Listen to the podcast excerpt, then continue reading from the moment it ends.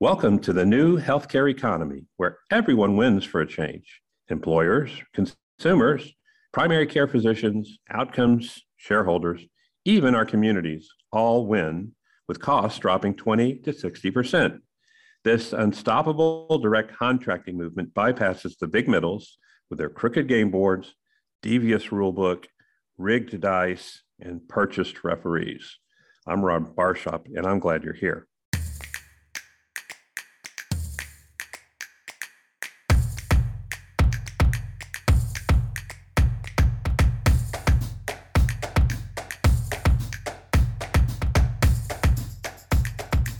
Imagine you're playing tag football, but the other team gets a deflated football and you don't. And now unretired Tom Brady comes out of the locker room as a ringer, and his receiver is Gronkowski. And he knows deflated balls well, these two guys. And they also know the receiver. So imagine also three JJ Watts are on their front line, and the field is slanted. So you have to play uphill, and they get downhill the whole game. That's how HCA, Tenet, and the other for profit hospitals have to compete against 70% of the hospitals who pay no taxes, charity hospitals. Not a city tax, not a county tax, not a state tax, not a school property tax, none of them. They are far the biggest kahuna in every metro and a property owner for, for sure, I guess, maybe other than the city or the state or federal parklands. But hello, they're also missing payment on the mother of all taxes, federal taxes. How is that a level playing field with advantages of 20 to 30% margin difference in a low margin industry. In fact, hospitals are traditionally single digit margin, and now they got 20 to 30%. That's big. In fact, that's bigger than JJ Watt. And I stood next to that flesh mountain in an elevator, and it's a scary ride because the elevator was groaning the whole time, literally. So, wait, Ron, those charities, they give indigent care, and HCA and Tenet don't help the poor. Okay, myths and legends, myths and legends. We may have a show just about myths and legends, but why then in a recent 2022 John Hopkins study led by a friend of the show, Ge Bai, does this happen? Well, tax exempt charity hospitals give two EWO percent of overall expenses to charity, and for profits double that, 4%. How does that so? Well, nonprofit bigs submit this annual statement of community benefits every year to their home metro to make the case for generosity, but more importantly, to get their continued tax exempt 501c3 status. The IRS definition of a community benefit standard is to demonstrate very simply that it provides benefits to a class of persons that is broad enough to benefit the community. Pretty broad language.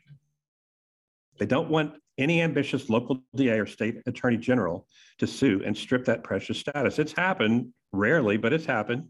So they account for their write offs and unreimbursed by Medicare visits and stays for indigent care, but not by AICPA traditional accounting standards, because those don't apply, state requirements drop in here and they can vary widely. So let me give you an example. Biggs can get away with listing a public water fountain as a charity contribution. One in Houston built a beautiful waterfall over the back of their garage. That's charity. And some allow public or corporate private art to count as a benefit to the community. Really?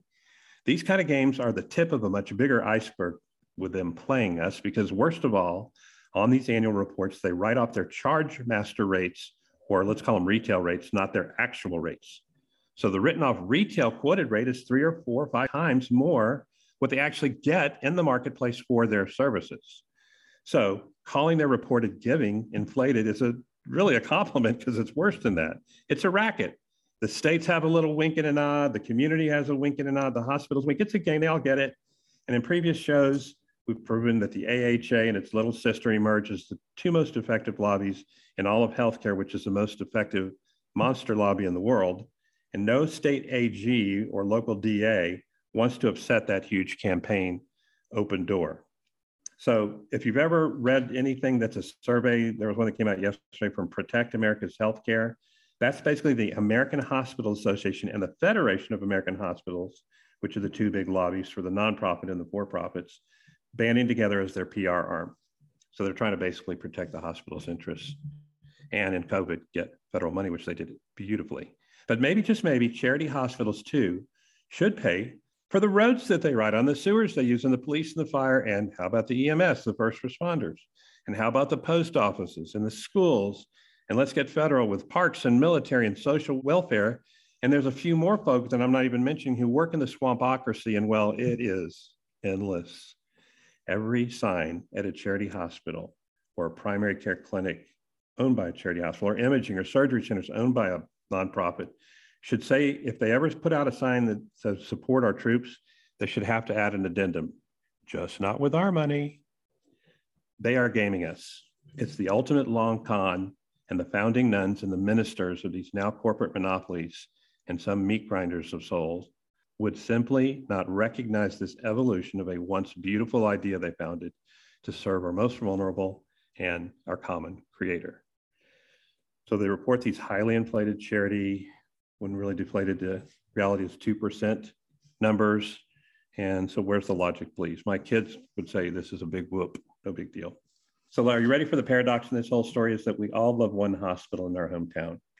Mine saw to the healthy birth of three wonderful sons, all grown up now, and seven nieces and nephews. Some are grown up and some are still acting like they're babies in the hospital. But they all had 100 fingers and 100 toes, those 10 kids, and they're all healthy and accounted for. Yes, sir. Happy days. And the death of my dad, they saw that too, just a few floors up. God love that hospital. I really mean it when I say that. And our model citizens sit on their boards. And what honor locally is better? Maybe a bank board seat, but we have a mud king and a mud queen here in San Antonio when we dry out the river in November. Some think that's a big thing. Charity hospitals have the best galas in town and hire the most effective fundraisers, say the charity watchdogs that rate that kind of thing. And their wings of their hospitals are named by the wealthiest names in town. And their research and their teaching is funded almost entirely by you and me and Anthony Fauci. And muni bond lawyers and Wall Street types love, love, love, love, love them because they have endless bond financing consumption. And the only problem is they can't fill all those beautiful next gen crystal pavilions with enough nurses because the bigs are human meat grinders and they burn out RNs and LVNs at an amazing rate. In fact, of the 156,000 yearly nurses graduating this year and over the next five years, half are going to drop out of medicine by year five. The hospitals just burn through them. Staffing ratios. Okay. I'm guessing MAs have the same burnout since they all seem so young across the board everywhere I go, and they sadly also have dead end jobs. We are lying to these ladies. They're mostly ladies in nursing and medical assistants, and lots of single moms in my experience in both of those categories. So, nurse understaffing ratios today are impossible. So, you can't ask a table server to take too many tables or cleaning staffer in a hotel to take on too many rooms. All the rooms suffer, the manager gets upset, the staffer quits eventually, and the customers just are not happy. But the big difference is people will never die in a restaurant or a hotel and they aren't a patient at a peak lifetime distress physically, emotionally. No families have been allowed for two years now, so it's definitely emotionally. And financially, too, they're getting hammered and gouged increasingly. So they're at a peak stress time and they can suffer death and financial death at the same time. So, and in fact, I think I nearly maybe, I got to take some of this back because I think I might have died in a hotel when my sheets weren't the right thread count. And when my server recently brought it, uh, my favorite restaurant, Brussels sprouts that were smoked instead of broccolini. I just about died those two times. So maybe there's that. But a true leader staff's responsible. And if not, nurse and MA burnout is going to be inevitable and people might die. Or heaven forbid, the CFO might have to readmit. So there's a big pressure for leaders. Staffing and profits are a razor thin tightrope walk. These workers I'm describing are the backbone. My hair cutter Imelda is struggling to become a nurse the last two years, working two jobs and going to school. She's a real catch for some young man, but she's delaying marriage and kids because Imelda wants more than lousy retail wages for the rest of her life. And I hate to tell her, and I'm not going to tell her that the odds are really a 50 50 toss up for her. Okay, now I know I got to tip her way better, so shut up. Okay, so most bigs don't seem to care about the sacrifices of all the Imeldas out there. But maybe, maybe some leaders of some bigs are different maybe the bigs themselves are different too than my perception. And that's what today's guest is here to explain to me. Okay, everybody knows my take on bigs. Any kind of big anything, big systems are far removed from the real people, real problems, the bigger the big gets. That's precisely why I go dark on these bigs on all these rants.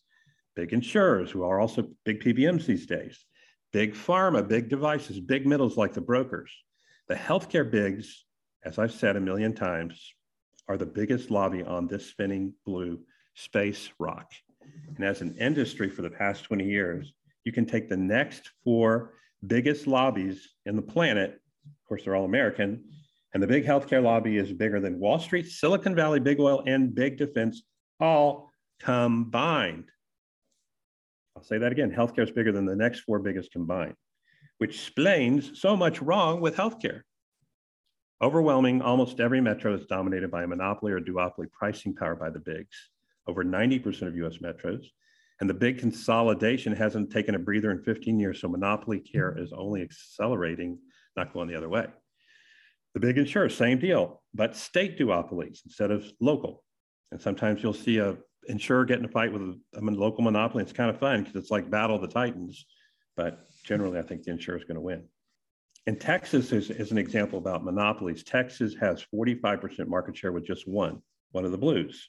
Arkansas has like 85, 90% with one of the blues. So they're completely owned by uh, one of the BUCAs. And that goes for many states in America. As they're just completely dominated by a BUCA. Okay, so getting back to it's not black and white with this paradox. I mm-hmm. love, love, love my local monopoly hospital, and I know and respect its CEO and several board members. And you probably feel the same if you're active in your community. So here I am trashing Biggs, just not in my own backyard. What a hypocrite. So it's a paradox for most of us. And the polls reflect these wide views for that reason, and depending on who funded the poll. But a hospital, it's kind of like the last place on earth I want to be if I ever get sick.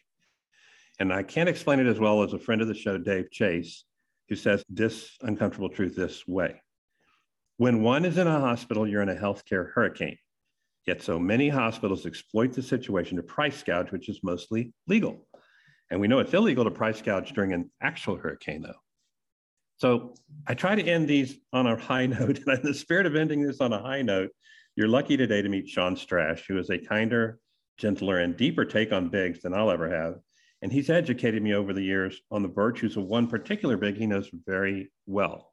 And yes, he's promised he'll dish on a few games that a CEO plays at the tail end of a quarter to make the numbers. Sean is a self proclaimed reform CEO of over 20, mostly HCA hospitals. Welcome, Sean, my friend, to the show. Thank you, Ron. Thanks very much. It's a real pleasure to be here and uh, an honor. I appreciate the time with you. Great. Well, so before we get going, any comments on what we just said? Yeah. So uh, good, great intro. I love it. Uh, I love your passion. You and I mirror that, and um, absolutely, it's you know we we do talk about um, we did talk about a level playing field running hospitals, and I've, my whole career has been spent on the uh, for tax or for profit hospital side. And I didn't coin that phrase, not for tax. That was a phrase that was coined by some folks I knew, um, you know, back in the day, back in 1990 something, uh, regarding some of the uh, not for profits that we call not for tax, because they all have to make a surplus. That's what they call it on their 501c3, their 1099. And if you pay tax, you call it a profit. So, um, yeah, absolutely. It's uh, it's incredible. You know, just the the mission that you go to on some of the um, you know some of the not for tax hospitals. It's always a little ironic to me. They state the mission, but they don't follow it. And uh, you and I have talked before about the number of patients that are sued for their out of pocket uh, you know liability. And I would dare say that most of the not for profits are more aggressive than the for profits. In fact, uh, HCA, for instance, has a policy. We, you know, they they do not sue patients, and and they they just don't. And so I got to say there is a, a, wide variation in operations, but as you said, um, you know, the they play with the rules that are, and as Dave Chase says, many of those rules are are perverse. Sean, Sam Hazen, the HCA CEO, uh, got his mentorship from Senator Bill Frist, who got his mentorship from his father, in fact, Sam got his mentorship from both of those gentlemen. And um, he did something interesting. He returned 100% of the CARES Act money they'd received, which was $6 billion. And HCA didn't furlough one single employee during the pandemic when Ascension and CHI and CHS and Ardent and Tenet and Adventist and Banner and everybody else did, Christus, they all furloughed employees, including clinical staff. Do you think being founded by a doctor informed HCA's culture? Yeah, no, no, for for sure. But you know, um, yeah, it's uh, they're they all operate a little different. I just I've had experience with many different systems, and um, I, am not I'm not plugging anybody, but uh, you know, it's just uh, my time with HCA was was uh, was really great. They they they don't um, for the most part. Uh, I I've never saw any any patients for anybody not you know not playing by the rules and very uh, very black and white. And uh, I mean, just for instance, right for the pandemic, they were given six billion dollars under the CARES Act. They paid all that back and didn't furlough anybody, but they put many of the executives on. Um, 80% of salary and still expected them to, to continue working. So, I you know, I've got to say they, they, uh, yeah, certain organizations operate a little different than others with the rules are given. You know, it's, it's interesting they did that because, and my hat's off to them, but there's no other major system that did that. There's a couple of small ones that did that, but nobody of HCA's heft pulled that off. And what do you think that was all about? So um, I was sitting in my living room when we were still down in Naples, Florida, with a, um, a CEO of a large uh, publicly traded, uh, with a $9 billion uh, physician services firm. And uh, he knows uh, the HCA CEO pretty well. And, and uh, we were sitting there, I think it was, it was March 17th. So March 16th of two, 2020 was the lowest trading day for HCA after the pandemic. And so Chris and I were sitting in my living room March 17th. We were going fishing that day. I'd worked for Chris a few times and a great guy. And he was talking about the concern of, you know, of the healthcare companies and organizations and uh, hospital organizations that this pandemic is really going to be difficult. And it was, absolutely, it was. It presented a whole new set of issues, especially from a care perspective, as Dave Chase put as well. You know, it is a it's a hurricane while while you walk when you walk to the front door. Um, in fact, for instance, in an ICU, a patient is touched over 200 times per day. Just imagine that. Hmm. Uh, so keeping track of that, most of the patients earlier, earlier uh, days of COVID all went to the ICU, were vented, and we know how that turned out. But we were in my living room, and he said, "Hey, um, you know, uh, he, the HCA is concerned about uh, about what's going to happen." And I said, "You know," I said, "Chris, there's a lot of really intelligent people at HCA that I that I respect." And I got to say that they're they're back in Nashville and they are going to figure it out. And it's the uh, it's a worldwide pandemic. They're the largest um, uh, hospital provider in the world, and uh, yeah, their you know their earnings in 2021 made history in the company. So they they did figure it out, and yep, they gave back the CARES Act money. And so um, there's an example of playing by the rules and doing well, and also you know um, doing what's right. Yeah, they actually doubled their net income last year over the previous year. So what a big profit. Uh, and I thought that would be a bellwether for how well the pandemic is serving the bottom line of other hospitals. And it looks like it's a, it's it is a bellwether. A lot of hospitals did very very well. And I I was looking at the hospitalization charges for the average COVID patient. The lowest is in Maryland. It's 131 grand, and it's 472,000 in Nevada uh, for COVID admission. So could, was COVID a profit moneymaker? I mean, was it? Oh, absolutely. yeah. Yeah. So it's, it's interesting to me um, that this hasn't been made public and uh, maybe this will help. So I think the public needs to know, you know, CMS, uh, usual way to approve new codes, new revenue capture codes, you know, for, um, you know, codes that mirror the care given. So a hospital can can provide carb, you know, charge capture to to earn income, which is totally legit. You should get paid for what you do. So uh, 17 codes uh, were approved in April 2020 by CMS. It didn't go through the usual cycle, of course, because they were specific COVID codes. It couldn't. Usually, a code takes 18 months to get approved. It goes through a review period and appeals and yada yada yada. So fully understand why it had to get pushed through quickly. But here's the kicker. So there's something called the uh, revenue audit contractor. They have a specific job of doing many things, but one of them is to keep providers honest in terms of patients they admit. So the revenue audit contractor, the RAC, like Novitas and other third parties that contract with CMS, their job is to wear the auditor hat. And so, uh, you know, truth be known, when you're running a hospital uh, prior pandemic, prior COVID, you always hope for quote unquote a good flu season where you have a lot of patients coming in for flu because that's good for the hospital and uh, you know that's again that's okay so flu we considered a very soft admission meaning that there really isn't any you know a surgical intervention. You're not cutting you're not taking out you're not putting in. A patient's admitted. They go to the floor, they're monitored, they're given antibiotics and fluids, and hopefully over the course of five or six days, they recover, which most of them do. Um, so it's it's uh, it's a soft admission, meaning that that monitoring and the care that's given on the floor may not quite meet um, admission criteria. Like there's one called InterQual that many of the hospitals use. So Novitas reviews all of those Medicare flu admissions for Medicare, and will say, hey, uh, yeah, Strashus Hospital area, those 10 admissions, uh, three of them aren't aren't real admissions. So Medicare take them back so Medicare doesn't pay on those three, and Novitas gets 30% of all the savings on those appeals. And there's a huge appeal process, right, for every system out there. The HIM, the Hospital Information Management, Health Information Management Department, is typically uh, a pretty fundamental part of any hospital organization.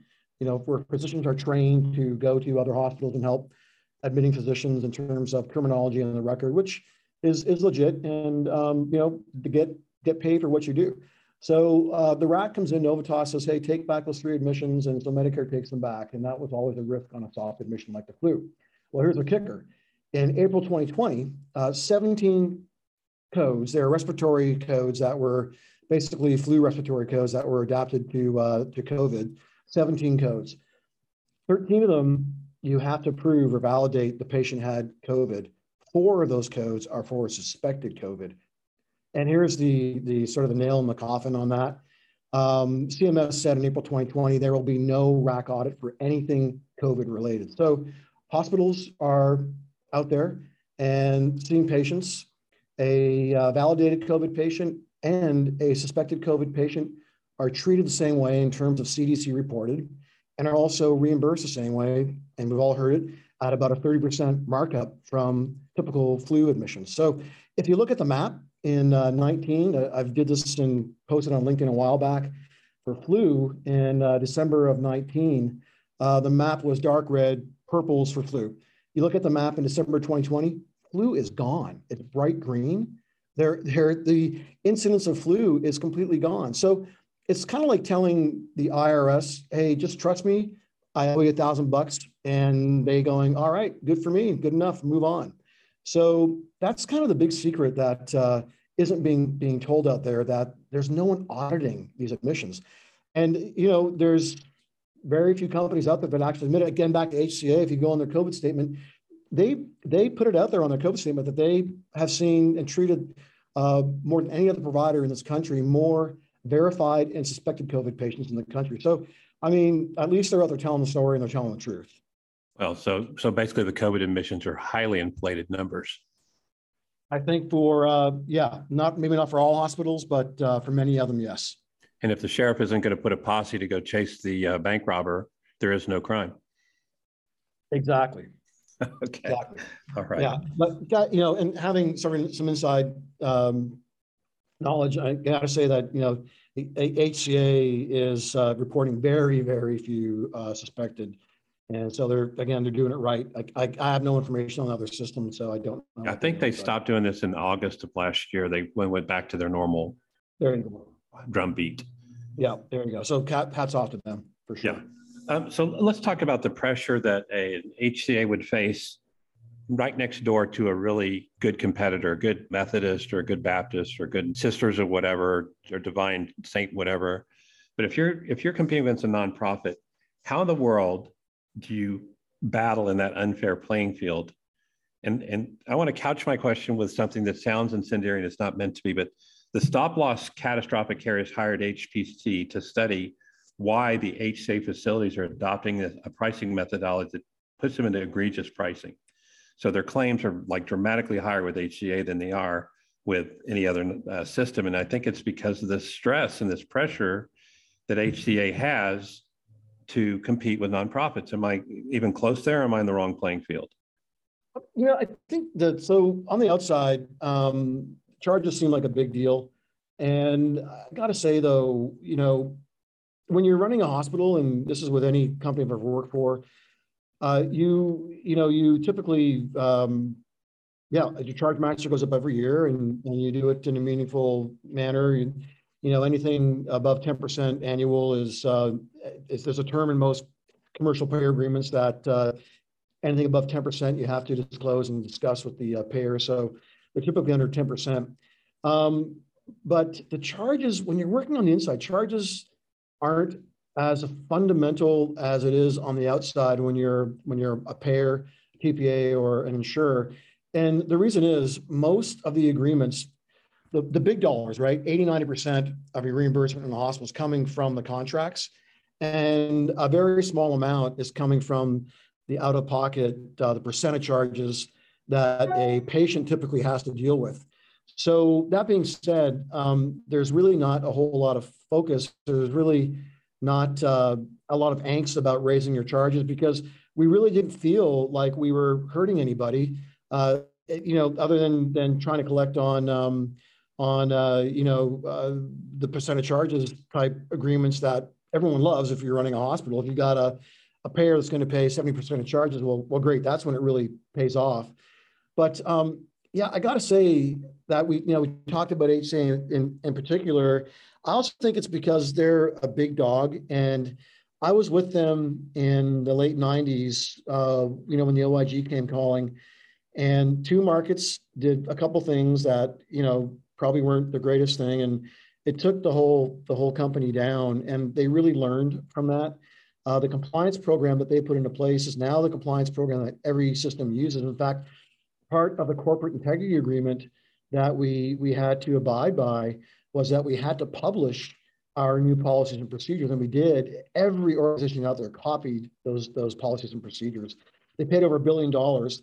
And so, I mean, with that, uh, they're they're a big target. So two markets brought down a big company because they're publicly traded, and something can happen in one market, and if that affects your stock price by five or ten dollars per share, that's significant.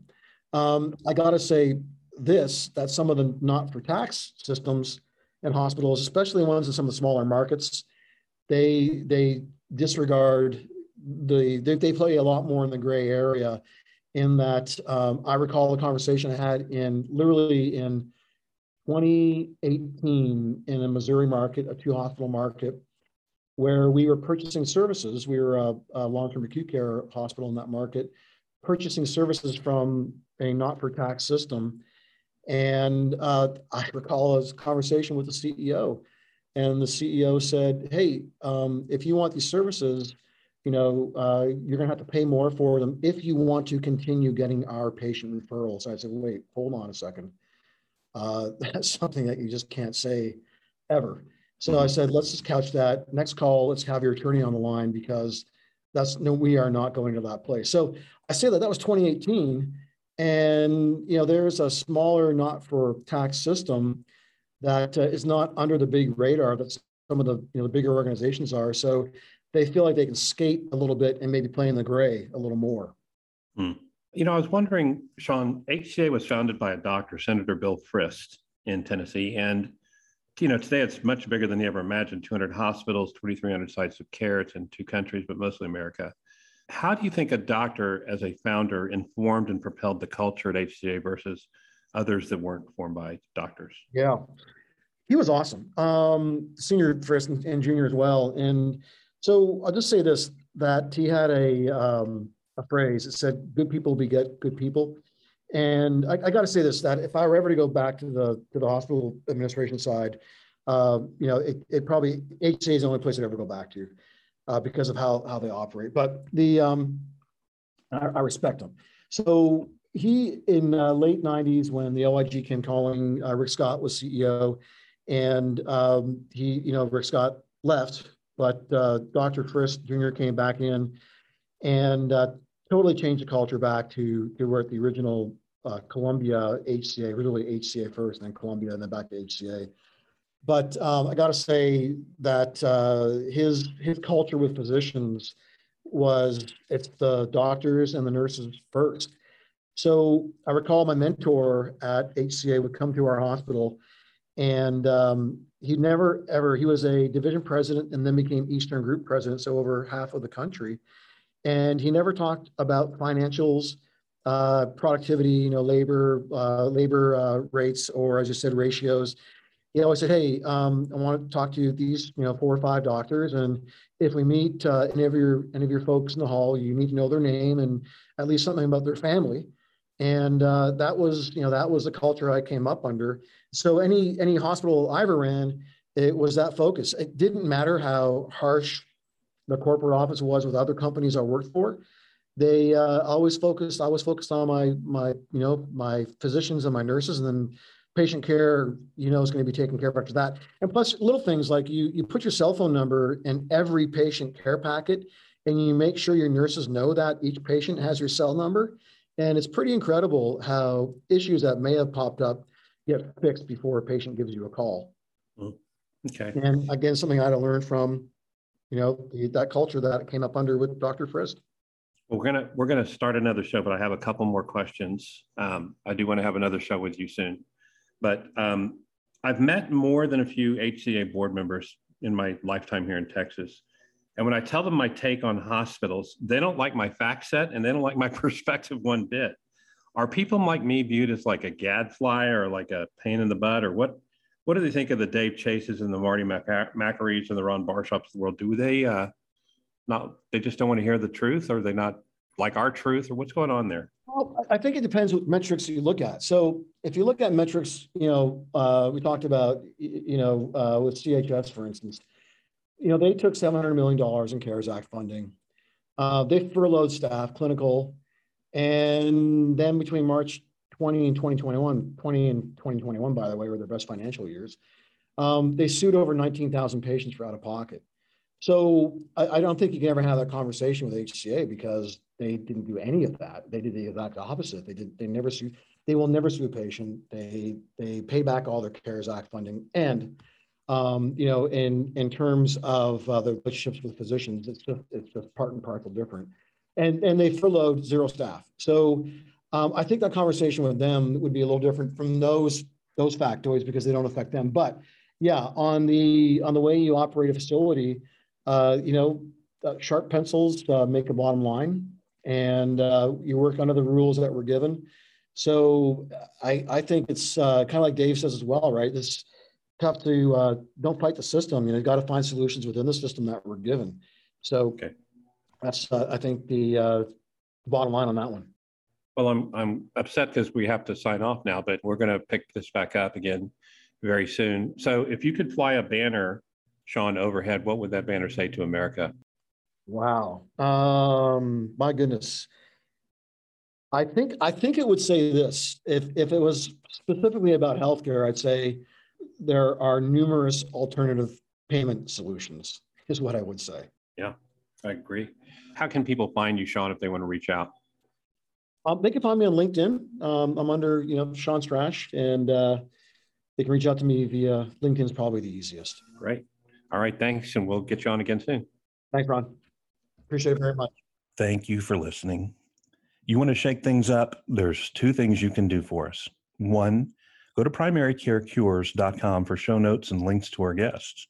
And number two, help us spotlight what's working in primary care by listening on iTunes or wherever you get your podcasts and subscribing and leave us a review. It helps our megaphone more than you know. Until next episode.